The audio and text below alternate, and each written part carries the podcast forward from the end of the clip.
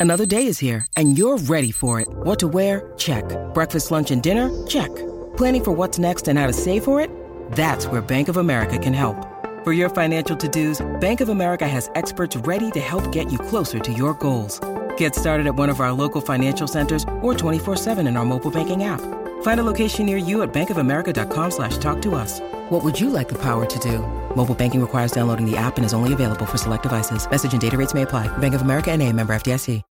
When you need mealtime inspiration, it's worth shopping Kroger, where you'll find over 30,000 mouthwatering choices that excite your inner foodie. And no matter what tasty choice you make, you'll enjoy our everyday low prices, plus extra ways to save, like digital coupons worth over $600 each week. You can also save up to $1 off per gallon at the pump with fuel points. More savings and more inspiring flavors make shopping Kroger worth it every time. Kroger, fresh for everyone. Fuel restrictions apply.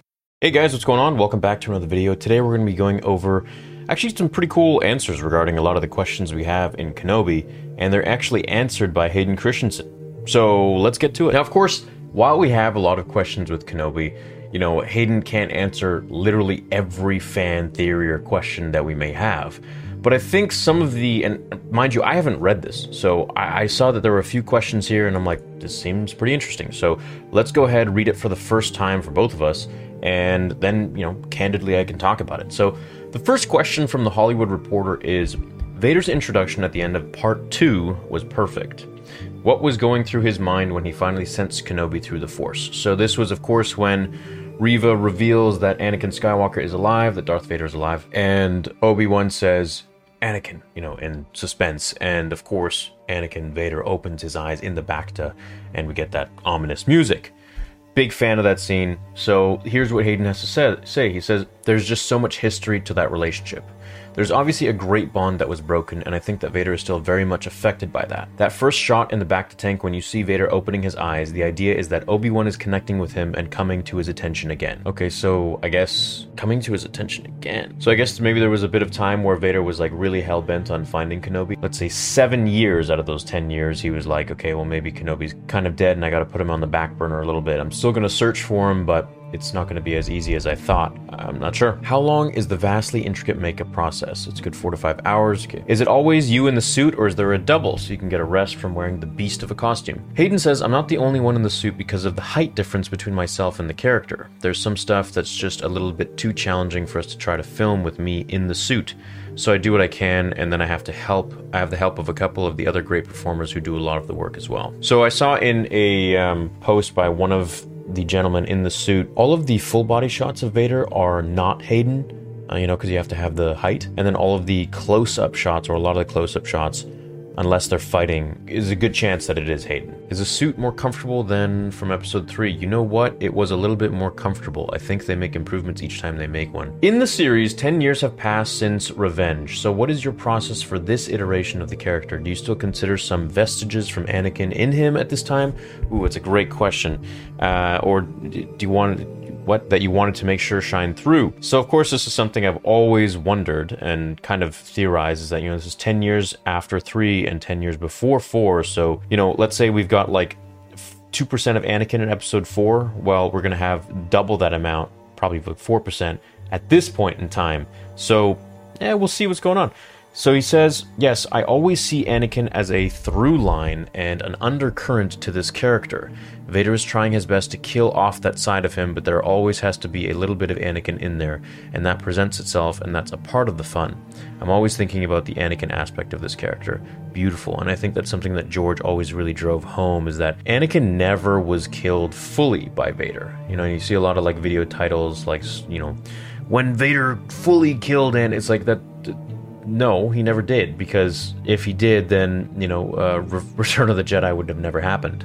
So it was that little sliver of Anakin that was able to uh, ignite from Luke sacrificing himself in the name of love. That encounter at Mapuzo in part 3 was for most fans, you can't please everybody, but for most, spectacular. I thought your performance shone through the suit spectacularly. Actors have told me in heavy makeup and or a cumbersome costume they have to give so much more to the performance.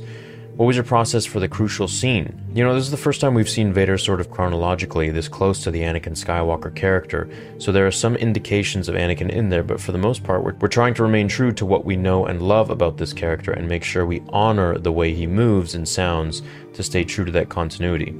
And absolutely, they really have to make sure that they move just like Dave Prowse did. Because, of course, and I say this, you know, nobody comes close to how well Dave Prowse moved and just that overall intimidating presence that he had, mainly because he was a powerlifter and bodybuilder, and he was just a jacked, giant man. So, you know, when you saw Vader in the suit, like you could see his arms were filling out the suit, his legs were filling out the suit, and that's something that I think Lucasfilm has to be very cognizant of when they're hiring new people to fill the suit. Otherwise, it just looks funny. Looks like it's baggy or something. So, you need to have those broad shoulders for Vader. Like in Rogue One, the guy didn't. I, I it just something looked different about it. I don't know. Maybe it was because the helmet was, you know, outside of the cape or inside of the. It just there are certain things that they have to make sure they get right in order for it to look just like Dave Prowse, because Dave Prowse is Vader. So, may rest in peace. So now he's asking about the Mapuzo fight. So, well, I think that came as a shock to Vader to see how disconnected from the Force Obi Wan is at this point. I think Vader wants Obi Wan to be able to put up more of a fight. I don't want to say too much about what's to come. Interesting. So, I guess in the directing and the writing, it was written that Vader is extremely shocked that Obi Wan is so weak and so disconnected from the Force, whereas, you know, Vader's been training this whole time and pretty much relearning how to use his hands and feet, you know, uh, now that he's all machine, and really harnessing down on the dark side of the Force, which is something that he didn't really have time to do in Revenge of the Sith all that much. Now, this is nice. He's talking about how he feels about, you know, the fans showing him love finally.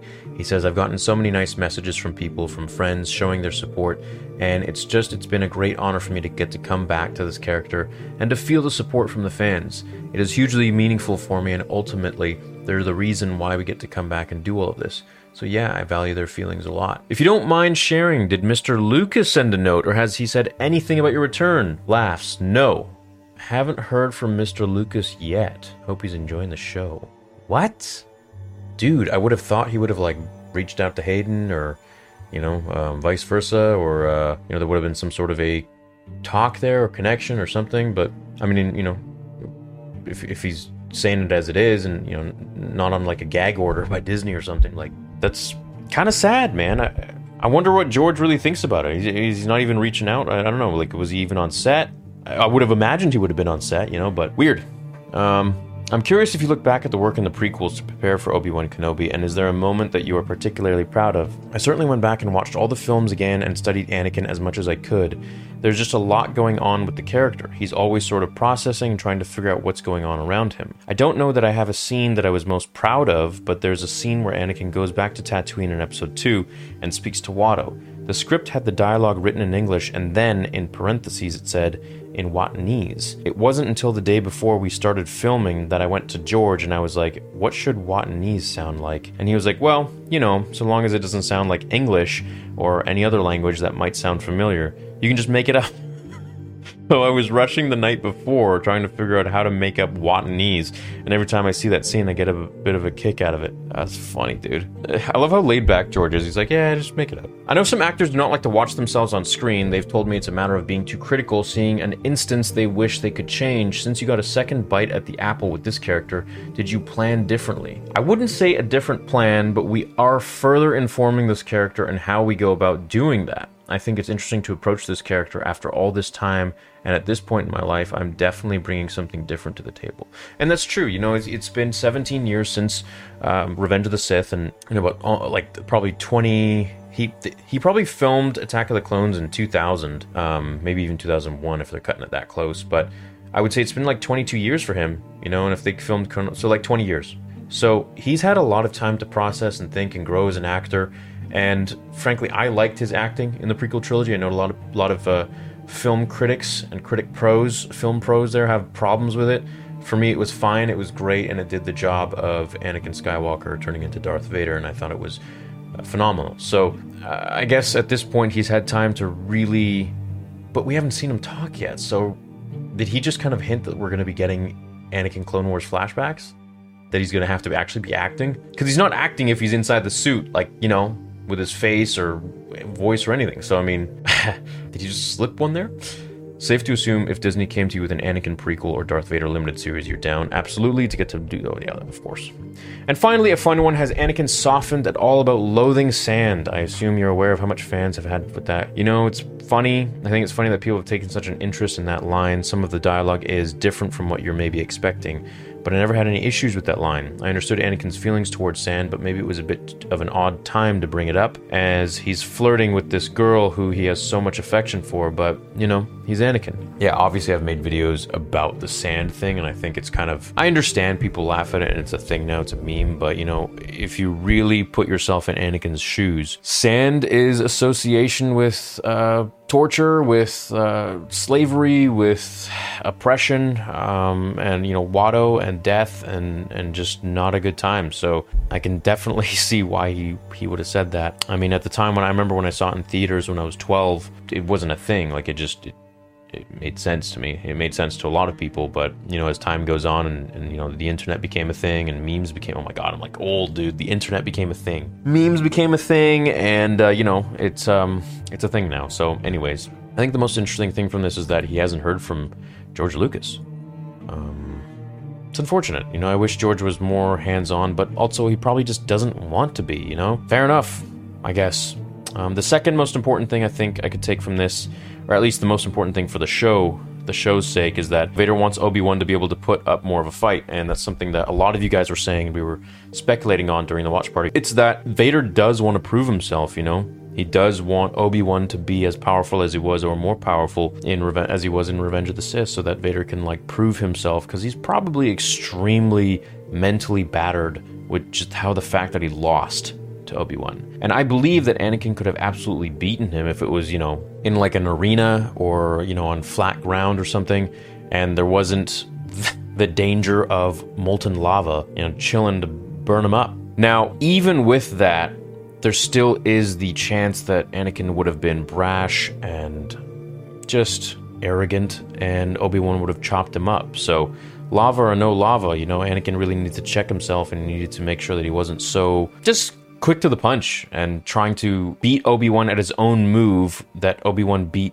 Darth Maul in, you know, and that was something that Anakin was always obsessing over how Obi-Wan beat Darth Maul by jumping over him. And uh, this is, you can get a callback to this in the comics, in the canon comics, which is pretty cool. So, anyways, that was an interesting interview, nice little short one. I hope you guys enjoyed this little review my little review, and of course, um, thanks to the Hollywood Reporter for putting this interview together. I hope he maybe discusses something about the, the fire, the flames, and Vader not going after him. I mean, I, I still at that point, I, I think the writing for that was unfortunate, but you know, I'm, I'm hoping that we'll get an answer, but we'll see. Anyways, I'll see you guys for the watch party in about four hours and a half. So catch you guys later. May the force be with you, and have a great next few hours.